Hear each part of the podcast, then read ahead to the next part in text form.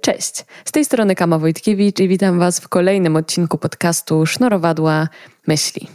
Dzisiaj przygotowałam dla Was odcinek solowy, bo dawno już nie było żadnego odcinka w takiej formie, a chodzi za mną temat powrotu do siebie i pomyślałam, że to jest super temat na właśnie solową pogadankę z angielskiego i wydaje mi się, że to dużo lepiej jakoś oddaje to, co mam na myśli. Z angielskiego self-soothing, czyli takie samo uspokajanie, chociaż słowo soothe bardziej mi się kojarzy z uśmierzaniem bólu na przykład, albo z czymś, co jest kojące. Więc self-soothing, ale ja roboczo nazwę to powrót do siebie.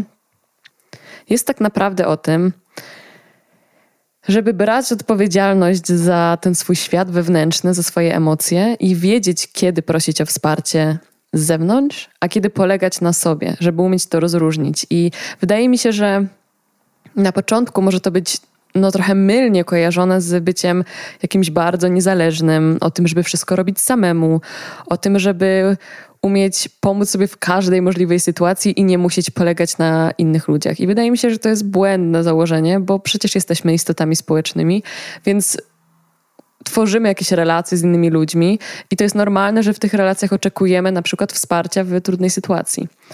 Natomiast to, co wydaje mi się być problematyczne, i ja to gdzieś zaobserwowałam u siebie, to to, że kiedy odczuwamy trudne emocje, to bardzo często zamiast wzmacniać to swoje poczucie sprawczości i szukać tych odpowiedzi w sobie, automatycznie sięgamy po to wsparcie z zewnątrz, bo nie mamy w ogóle zaufania do siebie i do tego, że my jesteśmy w stanie sobie pomóc w sytuacji na przykład lękowej czy w sytuacji głębokiego smutku tylko od razu sięgamy na przykład po telefon, żeby zadzwonić do przyjaciółki, albo szukamy porad w internecie, albo włączamy sobie film na YouTubie czy podcast, który, który da nam odpowiedzi.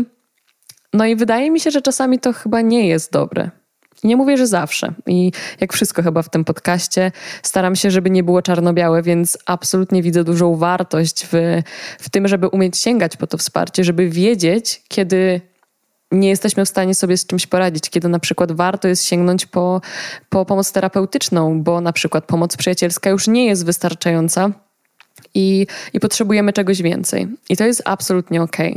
Natomiast to, co ja zaobserwowałam, to to, że bardzo często szukam tych odpowiedzi na zewnątrz, bo w ogóle nie ufam temu, że ja już wiem, co jest dla mnie dobre, że na przykład moja intuicja albo moje ciało jest w stanie mi powiedzieć, jaką decyzję podjąć w danej chwili, albo co sprawi, że poczuję się lepiej.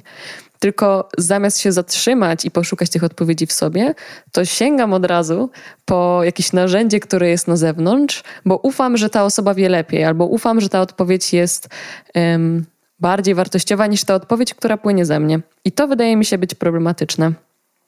No myślę, że najlepszym przykładem są takie sytuacje, w których czujemy na przykład lęk albo, albo panikujemy, albo jesteśmy w głębokim smutku. Czyli takie emocje, które trochę nie są jeszcze oswojone w kulturze, powiedziałabym.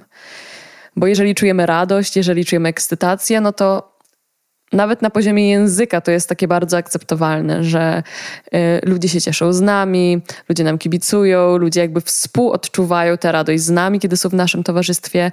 Ale jeżeli czujemy lęk, no to zastanówcie się, wróćcie sobie trochę wspomnieniami, zastanówcie się, ile razy kiedy czuliście lęk, ktoś wam powiedział, to minie, albo głowa do góry, albo wszystko będzie dobrze, albo próbował was rozśmieszyć, albo rozproszyć i powiedział wam, włącz sobie serial. Mnóstwo takich sytuacji dzieje się, kiedy dzielimy się właśnie trudnymi emocjami, zamiast powiedzieć, hej, poczuj to, bo dopiero jak to poczujesz, to to minie, albo powiedzieć samemu sobie, czuję lęk i to jest ok. Czuję lęk i nie szukam rozwiązania, żeby go już nie czuć, tylko czuję lęk i poddaję się temu, że go czuję. I to jest ok. Bo wiem, że ta emocja się wysyci w momencie, w którym ją poczuję tak w pełni. I nie chodzi mi tutaj o to, że zostanę w domu, włączę sobie serial, co ja robię notorycznie. I po prostu zagłuszę to, co czuję, jakimś takim bodźcem zewnętrznym. Tylko chodzi mi o to, że naprawdę realnie usiądę sama ze sobą i powiem sobie, fuck, czuję taki lęk, że zaraz zejdę, ale go poczuję. Poczuję go i zostanę sobie z nim. i zobaczę, bo ufam sobie, że nic mi się nie stanie, jeżeli w tym momencie czuję jakąś dozę lęku. I oczywiście tutaj znowu mały disclaimer.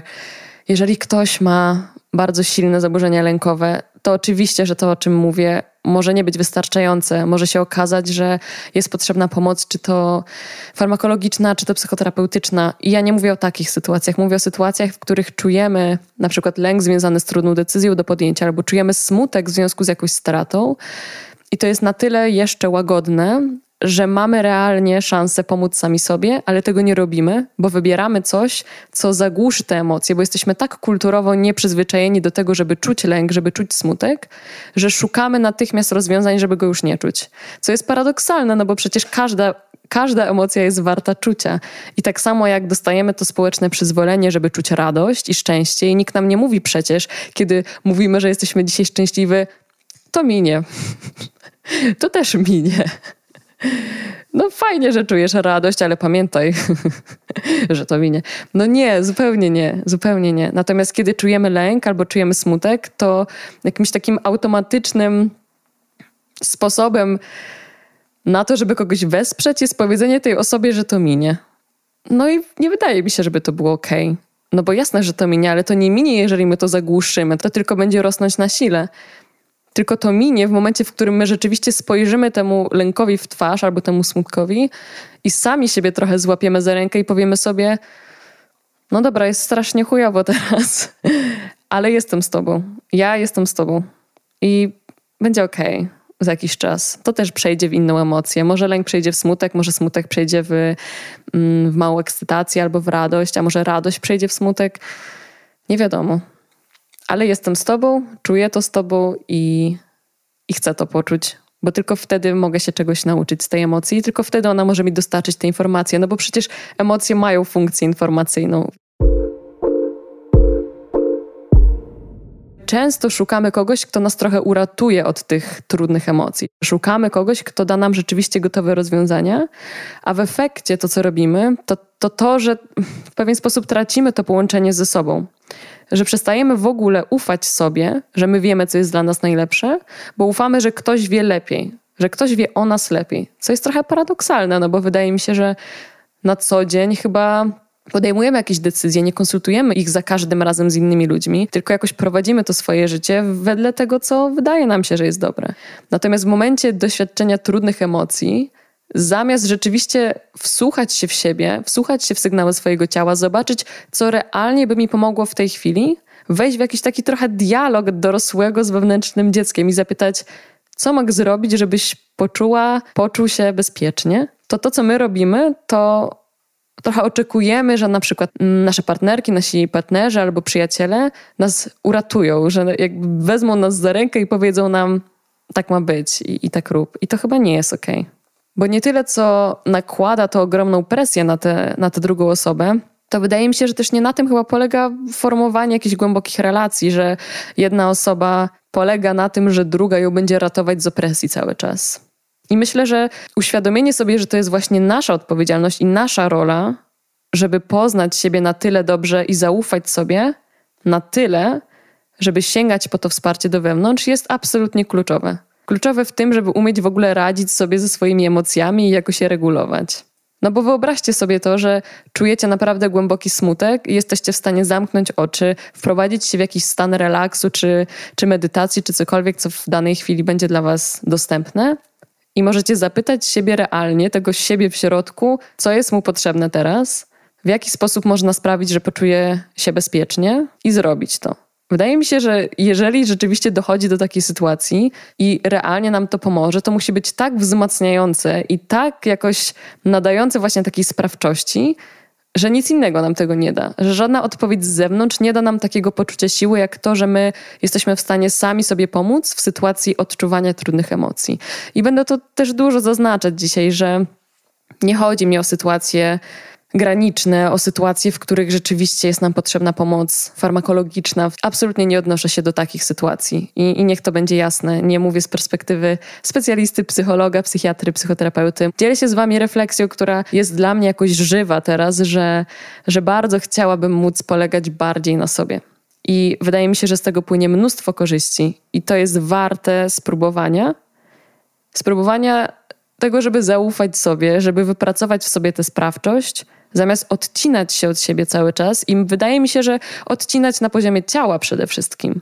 Bo przecież ta intuicja, ten głos z wewnątrz, on nie, on, on nie leży w naszym umyśle. Mi się wydaje, że on właśnie leży na poziomie ciała i dlatego też tak często w terapii odnosimy się do ciała, bo nauczono nas trochę kulturowo, żeby się od tego ciała odcinać, żeby wszystko racjonalizować. Bo pomyślcie o tym, że podejmujecie jakąś dużą decyzję. Czy ktoś kiedykolwiek się was spytał, jak ją czujesz w ciele? I nie mówię tutaj o terapeucie, tylko mówię o takim kontekście przyjacielskim, rodzinnym. Czy wasi rodzice, kiedy wybieraliście kierunek studiów, albo wasi przyjaciele, kiedy decydowaliście się wejść w jakąś relację, pytali się was, jak się czujesz z tą decyzją na poziomie ciała? No ja nie przypominam sobie tego. Mm, teraz to się zdarza dużo częściej, bo mam bardzo samoświadomych przyjaciół dookoła siebie, za co jestem bardzo, bardzo wdzięczna, są wspaniali. Natomiast nie przypominam sobie tego, kiedy miałam 16 czy 17 lat, tylko pamiętam, że zawsze się mnie pytano o argumenty.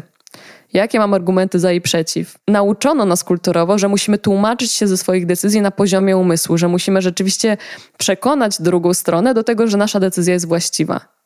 No więc nie dziwne, że jesteśmy odcięci od ciała, skoro nikt nas nigdy nie pytał o to, jak czujemy się na poziomie ciała, tylko zawsze pytano się nas o to, jak możemy intelektualnie przekonać drugą stronę do tego, że dana decyzja jest właściwa.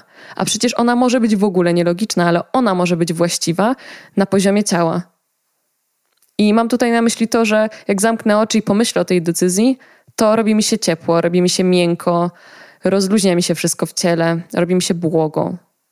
I pamiętam, że na terapii właśnie powiedziano mi, że jeżeli masz problem z tym, że właśnie nie czujesz niczego w ciele, bo już przez tyle lat byłaś od niego odcięta, że już nawet nie wiesz, jak ty czujesz rzeczy na poziomie ciała, no to spróbuj sobie zamknąć oczy i wyobrazić jakąś najbardziej stresującą, graniczną, trudną sytuację, bardzo stresującą, albo z przeszłości, albo coś, czego się bardzo boisz. I dopiero wtedy, jak sobie ją wyobrazisz, to zobacz, co się zmieniło w ciele.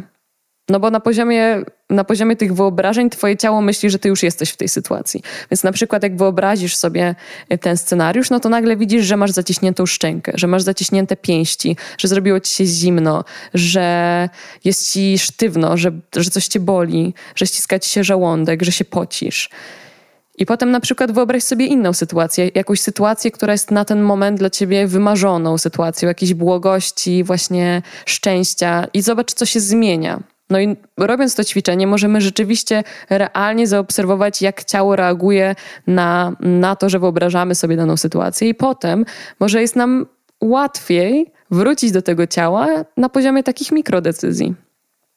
I dzięki temu możemy szukać tych odpowiedzi w sobie, zamiast cały czas szukać tej walidacji na zewnątrz. I, i wydaje mi się, że to jest bardzo uwalniające w ogóle uczucie, kiedy możemy powiedzieć komuś, że to nie jest logiczne, ale na poziomie ciała i intuicji czuję, że to jest dla mnie właściwe. I mam tak silne przekonanie, że, że to jest wystarczająco dobre, że moje ciało mi powiedziało, że to jest właściwe i to jest wystarczająco dobre, że ja nie muszę się nikomu tłumaczyć z tego.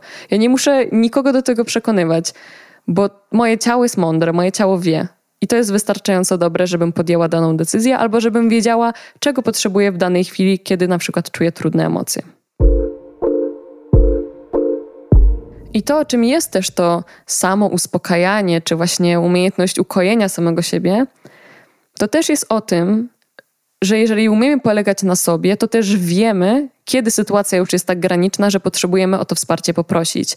I wtedy nie prosimy o nie w sposób manipulujący, wymagający, nie obwiniamy nikogo, nie wymagamy, tylko wiemy realnie, jak poprosić o to wsparcie w dojrzały sposób, kogo o to wsparcie rzeczywiście poprosić, na kim możemy polegać, i wiemy też o co poprosić, w jakiej formie to wsparcie jest nam potrzebne. Ale dopiero kiedy zakorzenimy się w sobie, to możemy rzeczywiście poprosić o to wsparcie czy pomoc bez wzbudzania jakiegoś poczucia winy w tej drugiej osobie i bez oczekiwania, że ta osoba nas uratuje od tych odczuwanych emocji. I wydaje mi się, że to jest bardzo uzdrawiające i bardzo takie wzmacniające, kiedy mamy w sobie tę odwagę, żeby właśnie no, zmierzyć się z tym, co czujemy i jednocześnie nie opuścić samego siebie czy samej siebie w tej sytuacji, tylko powiedzieć sobie: Jest strasznie, jest mi naprawdę źle, ale biorę siebie za, za łapę i jestem ze sobą i nie opuszczam siebie, nie odcinam się od tego, co czuję, nie szukam na zewnątrz, bo na koniec dnia chyba najważniejsze jest to, żeby spojrzeć sobie w lustro i powiedzieć: Lubię tę osobę, akceptuję ją, jestem przy niej, wspieram, wspieram ją w wszystkim, co robi i nie zostawiam jej, kiedy jest jej trudno. A żeby to zrobić, no to czuję, że trzeba cały czas być w tym kontakcie ze sobą, cały czas sprawdzać, czego potrzebuję w danej chwili, jak mogę samej sobie pomóc. I czasami tą pomocą właśnie będzie to, że zadzwonię do przyjaciółki, albo pójdę na terapię, albo sięgnę po jakąś pomoc z zewnątrz, bo już sobie nie radzę. I to jest super, że potrafię też przyznać to, że sobie już nie jestem w stanie sama z czymś poradzić. Ale żeby wiedzieć, kiedy realnie potrzebujesz tego wsparcia, a kiedy jesteś w stanie sobie dać to sama, no to trzeba najpierw poznać siebie i swoje potrzeby. Dlatego to self-soothing jest takie ważne, chociaż niezwykle trudne. Myśląc nad tym tematem, zaczęłam się właśnie zastanawiać też, oprócz tego, że to może brzmieć jakoś wyświechtanie, no to w rzeczywistości jak można to zaaplikować? Co można zrobić, kiedy czuję na przykład bardzo duży dyskomfort, czuję lęk i wszystko, na co mam ochotę, to, to są rzeczy jakieś autodestrukcyjne, albo właśnie mam ochotę, żeby ktoś mnie wyratował z tej sytuacji. No i pomyślałam sobie i poczytałam trochę. Bardzo Wam polecam w ogóle profil e, Rising Woman, gdzie można znaleźć mnóstwo właśnie tego typu tematów i mądrości. I trochę mnie zainspirowała właśnie do tego, żeby poszukać sposobów na to, jak można siebie ukoić w sytuacji stresowej czy trudnej. I jednym z przykładów było to, żeby spróbować maksymalnie odpuścić i rozpuścić się w tej emocji. Czyli jeżeli czuję ten dyskomfort, to na myśl o tym, że chcę uciekać, bo nie chcę czuć tego dyskomfortu, ja w nim zostaję i mówię sobie, poddaję się temu, odpuszczam, po prostu czuję ten dyskomfort na maksa. Potrafię zostać z tą emocją, bo wszystko, co czuję, jest ok. I nic mi się nie stanie, jeżeli zostanę w tym dys dyskomforcie. Nic się mi nie stanie z moim ciałem, z moją głową, jeżeli po prostu sobie w nim posiedzę i pozwolę mu się rozpuścić. I odpuszczam i nie walczę z nim w ogóle. No i to jest piękne, myślę. Że zamiast walczyć z tą emocją, po prostu się w niej osadzam i, i sprawdzam, i, i ona tak sobie ładnie opada na dno i w końcu się wysyca. A drugim sposobem jest właśnie wejście w taki wewnętrzny dialog ze swoim wewnętrznym dzieckiem y, z pozycji rodzica. Czyli właśnie usadzenie samej siebie na tej kanapie i zapytanie siebie: Okej, okay, rozumiem, że czujesz dyskomfort, rozumiem, że czujesz lęk, to musi być dla ciebie trudne. Czego teraz potrzebujesz, żeby poczuć się bezpiecznie? I to brzmi może prosto, może brzmi jakby, jakby było dla was oczywiste, ale realnie, jeżeli zadacie sobie to pytanie w sytuacji dużego dyskomfortu, lęku czy smutku, to może się okazać, że ta odpowiedź jest bardzo prosta i bardzo wyraźna. I ona przyjdzie do was z ciała i ona nie przyjdzie do was z umysłu. Tylko po prostu poczujecie, tak jak czujecie głód, czy czujecie popęd, czy czujecie cokolwiek w ciele, co jest tak oczywiste, że nawet tego nie kwestionujecie, no to może zadając sobie to pytanie, tak samo na poziomie ciała poczujecie, że w tej chwili najbardziej potrzebujecie snu, albo najbardziej potrzebujecie się rozruszać i pójść pobiegać, albo pójść na jakiś trening, bo jest wam sztywno w ciele, albo potrzebujecie coś zjeść, bo się zagłodziliście z tego stresu. I to są takie proste rzeczy, ale bez spełnienia tych podstawowych potrzeb to nie ma mowy o tych wyższych, więc. Więc może warto jest potraktować czasem z siebie z taką czułością i współczuciem, żeby usadzić siebie na tej cholernej kanapie i zapytać się samej siebie, czego teraz potrzebuję, o co mi chodzi, Zamiast oceniać i krytykować siebie za to, że w ogóle czuję ten lęk i szukać rozwiązania na zewnątrz, bo ono będzie tylko tymczasowe. I ono ukoi na chwilę, ale potem ta emocja wróci ze zdwojoną siłą, bo nigdy nie została tak naprawdę poczuta, więc, więc ona wróci. I na koniec pomyślałam, że zostawię Was z takim pięknym fragmentem piosenki, który ostatnio często słucham, Nika Malveya, nazywa się Mountain to Move. I jakoś bardzo mi, mi się spodobał ten fragment. Nie będę go dosłownie tłumaczyć, bo, bo to będzie brzmiało strasznie słabo. Ale przeczytam wam ten, ten cytat i może spróbuję go sparafrazować. I leci on mniej więcej tak. Because you got lost in comparison, always pretending you knew, when everything you were looking for was already looking at you. Czyli w wolnym tłumaczeniu że przez to, że właśnie jesteśmy uwikłani w tym wiecznym porównywaniu się, to szukamy ciągle na zewnątrz, od, szukamy ciągle odpowiedzi na zewnątrz, podczas gdy te wszystkie odpowiedzi tak naprawdę cały czas były z nami wewnątrz. Ja myślę, że piękne. Mi się bardzo podoba.